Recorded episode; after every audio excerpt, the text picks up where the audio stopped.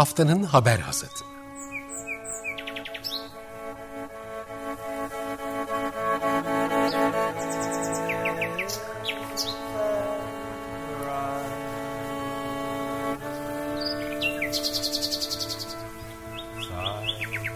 Haftanın öne çıkan iklim haberleri ve araştırmalarından okumalar ve yorumlar.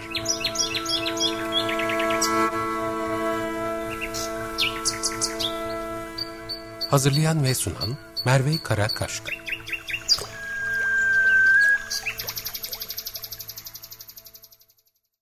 Günaydın Açık Radyo'da haftanın haber asatında her pazar sabahı olduğu gibi yine birlikteyiz.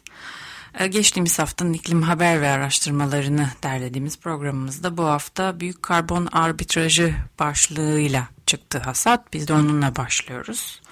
Bu IMF tarafından yapılan ve dünyada yenilenebilir enerjiye geçişin sağlayacağı faydaları hesaplayan bir araştırmada kullanılan bir yöntem. Araştırmaya da bu başlığı vermişler. Büyük karbon arbitrajı demişler. E, bu bir fayda ve maliyet analizi olduğu için e, tahmin ediyorum bu, bu kelime kullanılıyor. Özellikle bu teknik kullan, bu spesifik adlandırma kullanılıyor diyelim. E, ve IMF şunu söylüyor. Dünya yenilenebilir enerjiye geçerek önümüzdeki 10 yıllarda 78 trilyon dolar kazanabilir.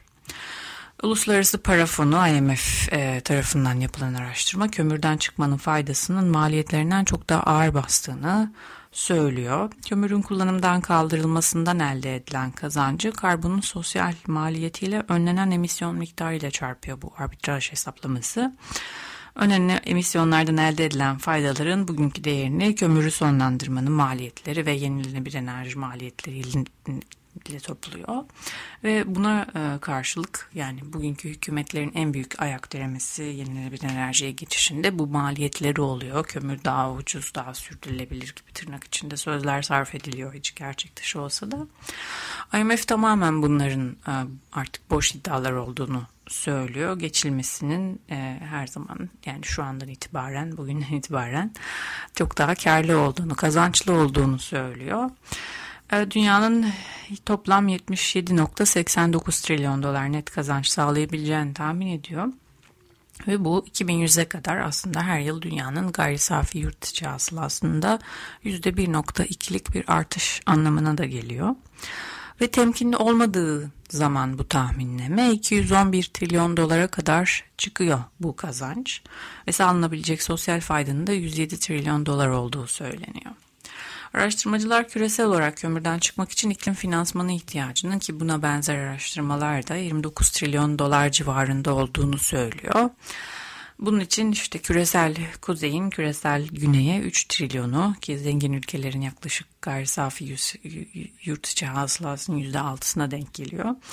Peşin olmak üzere yıllık 0.5 ila 2 trilyon yani gayri safi yurt içi hasılalarının %0.5 ile 3.5'ine finansman sağlaması gerekiyor. Şimdi biraz karmaşık söyledim ama şunu söylüyor IMF diyor ki e, bu e, yenilenebilir enerjiye geçişi hızlandırmak için fonlamada bu iklim finansmanı hayati çok önemli ve her yıl kuzeyin güneye 3 trilyonu önce peşin verecek sonra da her yıl 0.5 ile 2 trilyon arasında ödemeler yapması gerekiyor diyor. Ve zengin ülkeler bu 2.9 yani 3 trilyonluk kısmını hibe olarak vermeli. Ki zaten burada iklim borcunun kimi kime olduğu da aslında düşünüldüğünde kuzeyin güneye borçlu olduğu da çok açık ortaya çıkıyor. Bu 3 trilyonun hibe olarak verilmesi o yüzden mantıklı. Ee, diğer borç olarak ki bu tartışılabilir verilen kısımların iklim e, finansmanı verilen ülkelerin borç ve gayri safi yurt içi hasıla oranlarının en fazla %5'i olması ve çok uzun vadede verilmesi gerektiği de yine söyleniyor. Bununla birlikte e, araştırmacılar geçiş sürecinde nasıl bir hani bu, fonlama daha doğrusu finansman yaratılabileceği konusunda da e, bir karbonun sosyal maliyetini yine esas alan bir karbon vergisi uygulamasının bu yeşil geçişi kolaylaştırabileceğini, buna çok önemli katkı sağlayabileceğini söylüyorlar. Bir tür yeniden dağıtım, kaynakların yeniden dağıtımı e, için e, bir yöntem sunan aslında çok önemli ve bunu IMF söylüyor. Bu yüzden bu haftanın e, giriş haberi olarak e, ki iklim aciliyetine e, yanıt vermemiz açısından da çok çok önemli bu e, karbonun sosyal e, maliyetlerini ve fayda maliyet analizlerini yapmak. Şimdi bir müzik molası vereceğiz ardından hasata devam edeceğiz. Açık Radyo'da haftanın haber hasatına kaldığımız yerden devam ediyoruz. Şimdi e, sırada Avrupa Parlamentosu'nda geçtiğimiz haftalarda artık bir süredir devam eden e, sürecin adı konmuş oldu. Buna bir lobicilik tsunamisi adı verildi. Biz de bunu e, hasata taşıdık. Avrupa Parlamentosu'nun Çevre Komitesi Başkanı Pascal Canfin aynı zamanda bu e, iklim e, düzenlemelerinde geçmesinde çok önemli bir rol oynuyor. Avrupa Parlamentosu'nun son dönemde endüstri temsilcileriyle yaptıkları yoğun görüşmeleri lobicilik tsunamisi olarak nitelemiş. Her ne kadar parlamento için yasal düzenlemeler öncesinde lobi, lobi gruplarını görmek tabii aslında normal. Ama e, son dönemde yaşananların hakikaten eşi benzeri görülmediği de iddia ediliyor. Söz konusu yasal düzenlemeler Avrupa Birliği'nin Fit for 55 adı verilen bir paket açıklamıştı hatırlarsanız. Bu önümüzdeki 10 yılda e, salımlarını ki 10 yıldan artık daha kısa bir süre 2030'a kadar salımlarının %55 azaltılmasını öngörüyor. E, bununla birlikte işte 2050 e, sonlarında da iklim nötr hale gelmesini hedefleyen bir plan bu ve bunun nasıl hayata geçireceğini tüm detaylarıyla ortaya koyan bir e, plan. Bu, bu daha önce kabul edilmişti Avrupa bir iklim yasası olarak geçirmişti. Fakat detaylarının ıı, içindeki detayları nasıl yasal, yasalaşacağı henüz net değil ve bunları da Avrupa Birliği oylamak üzere e, ve bu e, da haliyle otomotivden e, çelik ve kimya sanayisine bunlar hepsi karbon yoğun endüstriler parlamento üyeleriyle görüşmeye itiyor. Örneğin bu Influence Map adı verilen ve kar amacı gütmeyen bir kuruluş tarafından yapılan çalışmalar bu lobileri, lobi görüşmelerini, lobicilik görüşmelerini kayda alıyor. Mesela plan gündeme geldiğinden bu yana endüstrilerle yapılan 52 toplantıda en fazla görüşülen şirketin Alman çelik üreticisi ThyssenKrupp ve Avrupalı Çelik Üreticiler Birliği Eurofer olduğu söyleniyor. Bununla birlikte otomotiv endüstrisi sadece Mart-Eylül arasında 32 toplantı yapmış Avrupa Parlamentosu üyeleriyle ve bunların 22'si petrol ve dizelle çalışan araçların kullanımdan kaldırılmasının engellenmesi imiş. E, Politik, Politico isimli e, yayın Avrupa Parlamentosu'nun iklim konusunda geçen hafta yaşadığı başarısızlığı şöyle vermiş. Merkezden ve sol kanattan milletvekillerine göre bir endüstri lobisi saldırısı bu hafta Avrupa parlamentosunda önemli bir iklim oylamasının raydan çıkmasına neden oldu demiş. Fakat bu gecikmenin kısa süreceği Associated Press'in haberlerinde e, söyleniyor. Milletvekilleri iki haftalık bir süre içinde bu oylamayı yeniden gündeme alacak. Avrupa'nın en kirli sektörlerine daha fazla serbestlik vermeyi amaçlayan değişikliklerin kabul edilmesi milletvekillerinin az bir bölümünün iklim konusunda muhafazakar bir yaklaşımı desteklediğini gösterdi deniliyor. Yani Avrupa Birliği çok iddialı hedefler açıklıyor fakat e, endüstrinin özellikle de bu kirli tırnak içerisinde endüstrilerin Avrupa e, lobicilik faaliyetleriyle bunları en, engellemesi veya bunlardan çok ciddi tavizler koparması mümkün. Zaten bunlar oldu tarımda oldu örneğin başka sektörlerde oldu. Çok ciddi tepkiler aldı ve almaya da devam edecek gibi görünüyor. Yani çünkü burada ülkelerin de 27 e, ülkeydi sanırım. Birliği 27 ülkenin de e, bir oy birliği gerekiyor. Aynı zamanda örneğin e, bunun bu birliğin sağlanması da sadece şirketler değil ülkeler bazında da çok zor. Polonya hala kömürü kullanacağının e, sinyalini veriyor e, ve bu enerji krizinden ülkesini örneğin işte çıkaracağını bu kömürü kullanarak daha ucuz enerjiyi ülkesinde insanların vatandaşlarına sunacağını açıklamıştı örneğin. Yani aslında özetle Avrupa Birliği'nden de böyle bir iklim mucizesi beklemek, birliğin e, pürüzsüz bir planla, pürüzsüz bir şekilde hedeflerine ulaşacağını beklemek e, oldukça zor görünüyor bu şartlar altında. E, bu e, lobicilik tsunamisi adını verdiğimiz e, haberde bizim e, hasattaki ikinci haberimizdi. Şimdi yine bir müzik molası verip ardından haberlerimize devam edeceğiz. Açık Radyo'da haftanın haber devam ediyor. Şimdi e, bir araştırma var. Aslında The Guardian'da yayımlandı. Biraz daha böyle duyulan bir araştırma bu. Fakat e, pek yankılanmadı. Önemli olduğunu düşündüğümüz bu yine otomotiv endüstrisiyle ilgili bir araştırma. E, lastik aşınmasının neden olduğu partikül kirliliğinin modern arabaların egzozlarından pompalanan partiküllerden yaklaşık 2000 kat daha fazla olduğunu söylüyor. Bugüne kadar gündeme getirmediğimiz bir konu olmasıyla oldukça önemli buldum. Çünkü biz otomobilleri hep bu egzozlar, partikül kirliliği ve hava kirliliğiyle e, eşleştirip otomobillerin buna göre e, düzenlemelere tabi tutulması, otomotiv endüstrisinin buna göre yenilenmesi gerektiğini e, söylüyoruz. Fakat bu çok başka bir yönden bunu dile getiriyor. Aslında küçük küçük de farklı mikroplastik araştırmalarında otomotivlerin, lastiklerin kirliliğinden bahsetmemize rağmen bu çok daha kapsamlı ve bir adım geriye atan bir araştırma. Lastik parçacıklarının havayı, suyu ve toprağı kirlettiğini ve bilinen kanserojen, kanserojenler de dahil olmak üzere çok çeşitli toksik organik bileşikler içerdiğini söylüyorlar ve lastik kirliliğinin düzenleyiciler için hızla önemli bir sorun haline gelebileceğini öne sürüyor araştırmacılar. Bunda arabaların artan ağırlığı önemli bir faktör. Yani daha gittikçe işte bu SUV dedikleri büyük arabalar e, çok daha yaygın bir şekilde kullanıyor. Hem emisyon yoğun hem de aynı zamanda kirlilik yoğun arabalar ve araştırmayı Emission Analytics adında tarafsız bir yine kar amacı gütmeyen kuruluş yapmış. Buradan e, Nick Molden Guardian'a şöyle konuşmuş. En toksik lastikleri ortadan kaldırarak çok ilerleme sağlanabilir. Araba kullanmayı bırakmadan ya da tamamen farklı yeni lastikler icat etmeden de büyük fark sağlanabilir. Kullanımdaki lastikler arasında en zararlıların yarısını bile devre dışı bırakmak ve onları sınıfın en iyileriyle değiştirmek büyük bir e, yarar sağlayabilir. Ancak şu anda düzenleme ya da herhangi bir gözetim yok. Burada çok önemli bir boşluk var. Bu işte zaten insanlar e, sıfır lastik alıyor iki, iki, ya da ikinci el lastik kullanıyor. En fazla aşınım haliyle birinci e, yani sıfır alınan lastiklerde işte bir e, onu da ikinci eller takip ediyor. Ve araştırmacılar şunu söylüyorlar. Piyasadaki lastiklerin kalitesinden, işte kullanılan malzemeden veya yaydıkları toksikler arasında da çok ciddi farklar var. Ee, bunları en azından bir standart gözeterek e, piyasaya sunmak ve en kötü olanlarını, çevreye en çok zarar verenlerini toplatmak, bunları yenileriyle değiştirmek bile çok ciddi bir fark yaratabilir diyorlar. Şimdi e, bir diğer araştırma geçtiğimiz hafta yayınlandı. Bu e, Antarktika'daki iki büyük buzul ki bunlardan biri kıyamet buzul olarak da biliniyor. E, son 5500 yılın en büyük kaybını yaşamış ve bunun etkisinin geri döndürülemez olabileceğini söylüyorlar. Şimdi Antarktika ile ilgili çok fazla buzul kaybı haberi yapılıyor.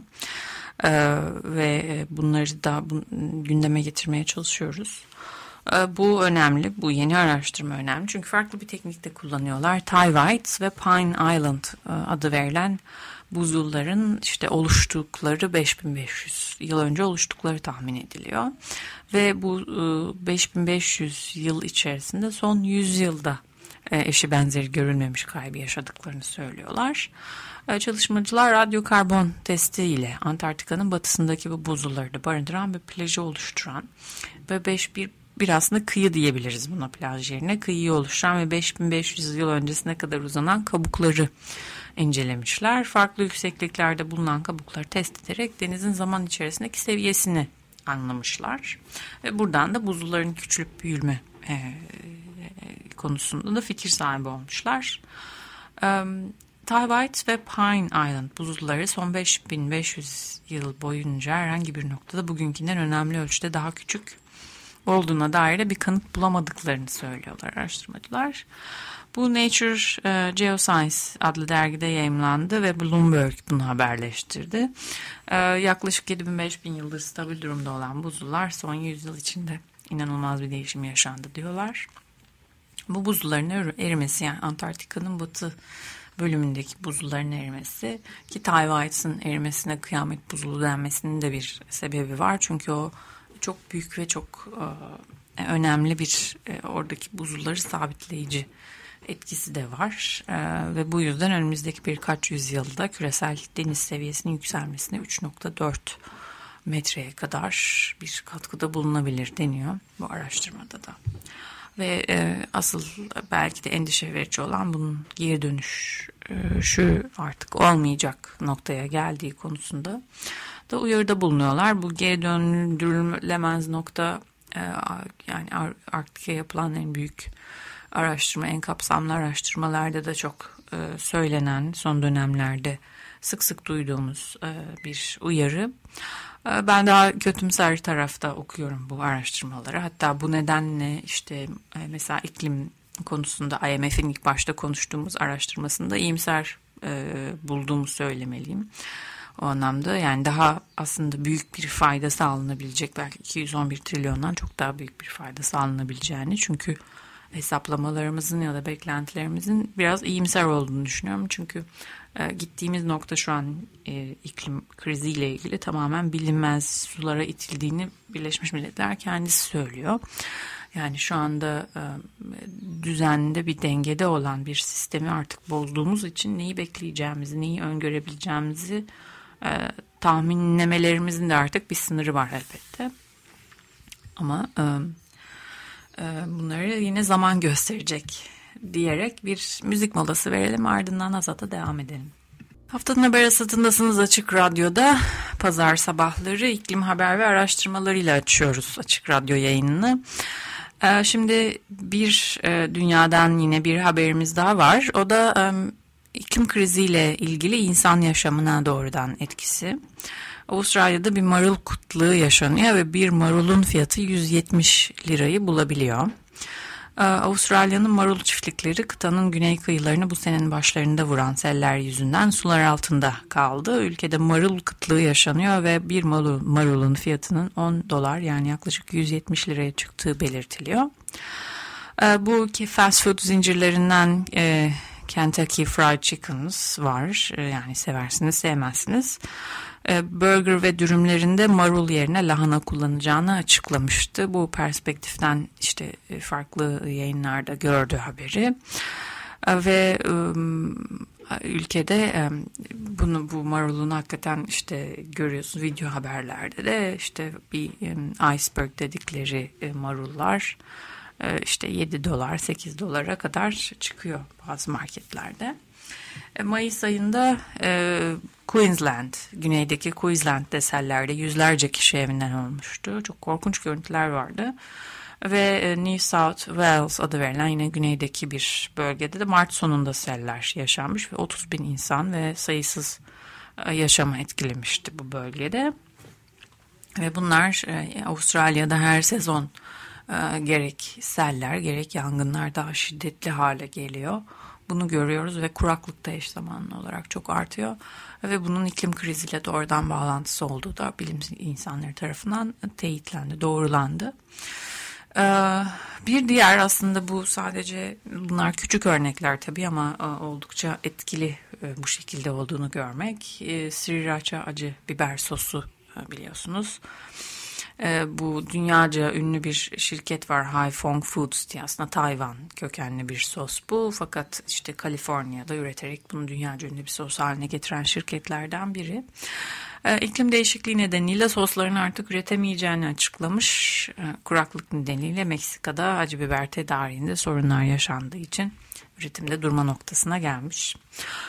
Bunlar böyle türler gibi mutfağımızdan da e, silinecek, silinen örnekler oluyor. Henüz silinmese bile erişimi e, tehlike altına giriyor. Zaten müthiş bir gıda krizi var dünyada ve bunu iklim kriziyle çarpan olarak etkili çarpan olarak eklendiğinde özellikle en yoksulları e, milyonlarca yoksulu e, işte Somali gibi ülkelerde kıtlıkla tehdit ediyor. Bu yüzden enflasyonun şu an için dünya genelinde yüksek seyreden işte e, Türkiye'de e, takım iç politikalarla tartışılsa dünya genelinde de yine e, zaten e, buna bağlı olarak Türkiye'yi de etkileyen kat sayısı yükselen bir şekilde etkileyen bu enflasyon e, krizi aslında e, çok e, kısa sürede de normale dönmeyecek deniyor. E, burada tabii ki bu iklim krizinin etkilediği gıda krizi, gıda ile birlikte yaşanan gıda fiyatlarında yükselme, arzdaki beklentilerin ne olacağını tahmin edememe gibi önemli sorunlar da var. Bunları zaten enflasyon ve iklim krizi e, isimli e, bir e, hasatta ve onun ardından da Türkiye'de enflasyon araştırma grubunun e, iklim krizinin nasıl çalıştığını ele aldığımız hasatta çok detaylı bir şekilde ele almıştık. Onları da hazır gündemdeyken incelemenizi tavsiye ederim. Hasatta şimdi küçük bir mola vereceğiz. Ardından Türkiye'deki haberlere geçeceğiz. Türkiye'deki geçen hafta gündemde neler vardı iklim konusunda ve aynı zamanda doğa odaklı, çevre odaklı halk mücadelelerine geçeceğiz. Açık Radyo'da haftanın haber hasatında şimdi Türkiye'nin hasatıyla devam ediyoruz. Türkiye'de, Türkiye'de geçtiğimiz hafta iklim çevre konularında hangi haberler vardı biraz altını çizeceğiz bunların. İlk başta müsilaj ve imara ilişkin düzenlemeler içeren teklifin Türkiye Büyük Millet Meclisi Genel Kurulu'nda kabul edilerek yasalaşması haberi var. Bu çok kapsamlı bir e, kanun. Kanuna göre Anadolu Ajansı haberinden e, şimdi bunu paylaşıyorum. Kanuna göre Devlet Su İşleri Genel Müdürlüğü'nce inşa edilen baraj, gölet ve diğer depolama tesislerinin maksat oranları Cumhurbaşkanı tarafından belirlenecek, değiştirilebilecek veya kaldırılabilecek. Kayseri'de yapı kooperatifleri, Afyon, Karahisar, Kocatepe kasabasındaki kadastro çalışmaları vesaire bu kanun düzenleniyor ve deniz kirletmenin cezaları artırılıyor deniyor. 18 gross tona kadar olan tanker, gemi ve diğer deniz araçlarından kaynaklı evsel atık suların deterjanlı su, köpük, egzoz gazı yıkama sistemi suları ve benzeri yıkama sularının veya katı atıkların denize boşaltılması durumunda 5 bin lira, 18 ila 5, 50 gross'tan arasında olanlara 10 bin. Yine bunlar arttıkça 20 bin e, ve 30 bin liraya kadar çıkıyor para cezaları. Liman, tersane, gemi bakım, onarım, e, yat limanı gibi e, yönetimi vesaire burada işte buraların e, kirliliği yetkili, yetkili merci bu, bu tip işte yat limanı gibi kıyı tesis yönetimlerinden kaynaklanan kirlilikler yetkili mercileri bildirilmemesi durumunda 25 bin lira. Deniz çöpleri, atıklar ve suların toplanması ile ilgili tedbirler alınmaması durumunda yine 25 bin liradan 100 bin liraya kadar cezalar var ve bu idari para cezaları balıkçı barınaklarının üçte bir oranında uygulanıyor.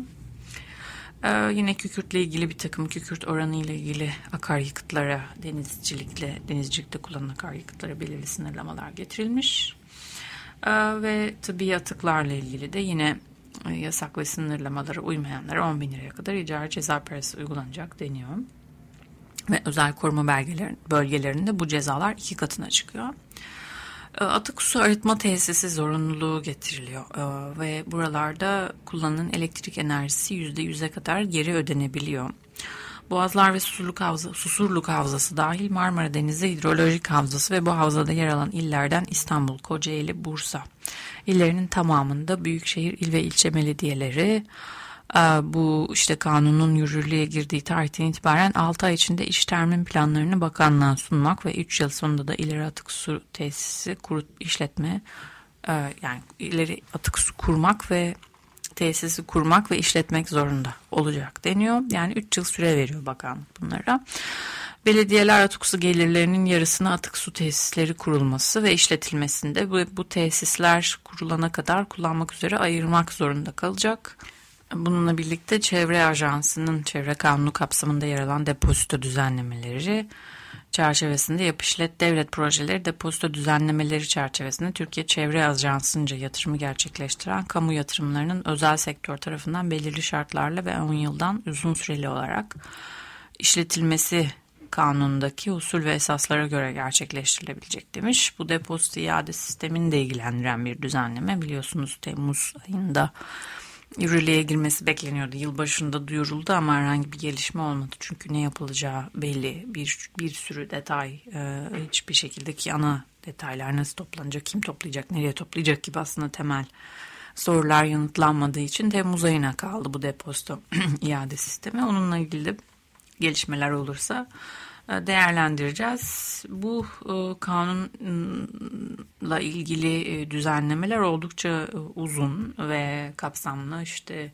fakat bunları programımızda hepsini okumak hem yorucu oluyor hem de anlaşılması güç oluyor. Bu yüzden şimdilik bizi ilgilendiren öncelikli bölümleri burada sınırlayarak programımıza devam edebiliriz. Şimdi bu Türkiye'de yine Aydos ormanlarında İstanbul'un en önemli yeşil alanlarından biri biliyorsunuz. Aydos ormanlarında bir e, milli millet bahçesi projesi e, gerçekleştiriliyor. Hatta e, ormanların görüntüsünü gördüyseniz e, işte kuş bakışı ortadan böyle bir yol açılmış olduğunu, kesilmiş olduğunu görüyorsunuz ağaçların. E, fakat bu çalışmalarla ilgili tabii hukuki mücadele devam ediyor ve e, geçtiğimiz haftada yine ormanda bazı bu millet bahçesinin projesi için çalışmalar yapılmak için kepçeler, iş makinelerinin ormana girmesi tartışma yarattı. Aydos ormanı savunmasındaki kişiler, bunun bileşenleri bu ıı, girişimi durdurdular. Ve bir gün haberine göre Perşembe günü bölgeye gitti Aydos Ormanı savunmasından yurttaşlar ve mahkemedeki yürütmeyi durdurma davasının devam ettiğini hatırlattılar oradaki çalışanlara. Ee, ve Yeryüzü Ekoloji Kolektifi Twitter hesabından yapılan paylaşımda orman savunucuların çocuğumuza, çoluğumuza, çoluğumuza ne bırakacağız biz diye sordukları duyuluyor. Şimdi bu kısa sesleri dinleyip ardından bir müzik molası vereceğiz. Boşuna açmadık. Hoş geldin. Hoş geldin. alakalı değil, olur olmaz değil abicim bu. Bu artık bu ormana dokunulması gerektiğini anlatmaya çalışıyoruz. Hocam şu istikamete Yeter. bir bakın. Yeter. Köstebek yuvasını çevirmişler Ağaçların ormana. dibinden kazmışsınız. Oradaki Zil mi o burası ya? Luna Park mı burası? Tamamen öldürülmek için çalışmışsınız resmen. Koca ormanı ona o çalışıyor bu çalışıyor. Biz de vatandaşız çoluğumuza çocuğumuza ne bırakacağız biz? Ne bırakacağız ya? Haklısınız. Ya ne bırakacağız? Gerçekten haklı olmak istemiyorum ben. Haklı olmakla alakalı bir şey yok burada ya. Orman bizim nefesimiz. Yazık, yazık ya, yazık, yazıklar olsun ya. Haftanın haberi satına devam ediyoruz Açık Radyo'da. Ee, bir diğer Türkiye'den haber Akçay Sulak alanından geldi. Akçay Sulak alanını daha önce hatırlarsınız Hasat'ta e, Kazdağ Kültürel Varlıklarını Koruma Derneği ile birlikte Akçay Sulak alanı Türkiye'nin en önemli sulak alanlarından birinde neler yaşandığını önce konuşmuştuk. Burada da bir devam eden bir mücadele var. E, burada verilen inşaat ruhsatlarının geçersiz olduğuna dair bilirkişi raporu yayımlandı geçen hafta.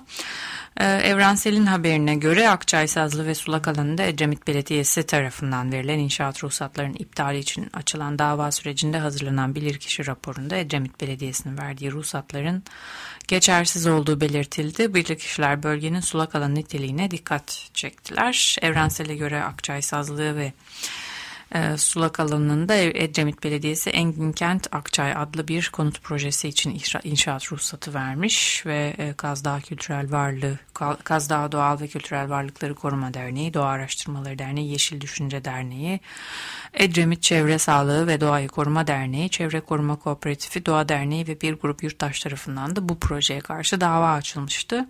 Balıkesir 2. İdare Mahkemesi'ne açılan davada alanla ilgili mevcut imar durumunun sulak alan mevzuatı ve korunun alan mevzuatına aykırı olduğu ileri sürülerek ruhsatların iptali istenmişti. Hasat'ın bu haftaki son haberinde Manisa'nın Gördes ilçesine uzanıyoruz. Burada Meta Nikel Kobalt AŞ tarafından işletilen bir nikel maden işletmesi var ve çevreye e, zarar verdiği insanları e, bir takım e, sorunlarla birlikte doğaya e, zarar verdiği, yaşama zarar verdiği yönünde haberler gelmeye devam ediyor. Bu kez bir patlama sesi e, çevredeki sakinler e, patlama sesini işitiyorlar ve sonra burada bu nikel maden işletmesindeki bir kazanın, ısı kazanının patladığı anlaşılıyor ve bir facianın eşiğinden dönüldüğü belirtiliyor. Bu Gördes Çevre Komisyonu bu konuyu inceliyor ve daha doğrusu takip ediyor. E, açıklama Facebook sayfalarından bu arada e, paylaşımlarını yapıyorlar eğer takip etmek isterseniz. Ve şunu söylüyorlar 9 Haziran 2022 tarihinde akşam saatlerinde Meta Nikel e, Kobalt AŞ işletmesinin bulunduğu tavşan alanı mevkiinde oturan vatandaşlar büyük bir endişe ve korku yaşadılar. Olay yerine yakın olan vatandaşlar işletmenin bacasından aniden çıkmaya başlayan simsiyah duman kütlesinin çok hızlı bir şekilde etrafa yayılmaya başladığını endişeyle seyretmeye başlayıp kamera görüntüleriyle resimlerini çekmeye başladılar ki Facebook paylaşımında bu görüntülerde paylaşılıyor var. Yörede çobanlık yapan vatandaşlar nefes almakta zorlanıp ne olduklarını bilemediklerini bu durum karşısında hızla o çevreden ayrıldıklarını söylediler. Daha sonra yapılan araştırmalarda ısı kazanının patladığı öğrenildi. Olay anında çalışanların akşam yemeğinde olması olası bir can kaybının olmamasının büyük bir tesadüf eseri oldu. Böyle bir kaza, kazanın geçtiğimiz yıl içinde de olduğu etrafta yaşayanların anlatımından ve gönderdikleri fotoğraflardan da anlaşılmaktadır deniyor açıklamada. Ee, bu Gördes'teki haber hasatın son e, haberiydi. Bu hafta hasatı uzun ve oldukça e, kapsamlı farklı birbirinden farklı gelişmelerle e, derlemiştik. E, ve e, sona erdi. Önümüzdeki hafta Açık Radyo'da yine görüşmek dileğiyle. Hoşçakalın.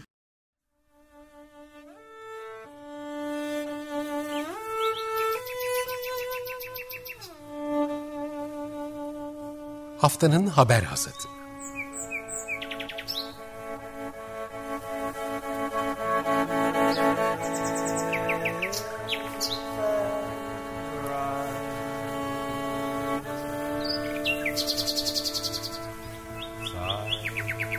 Haftanın öne çıkan iklim haberleri ve araştırmalarından okumalar ve yorumlar.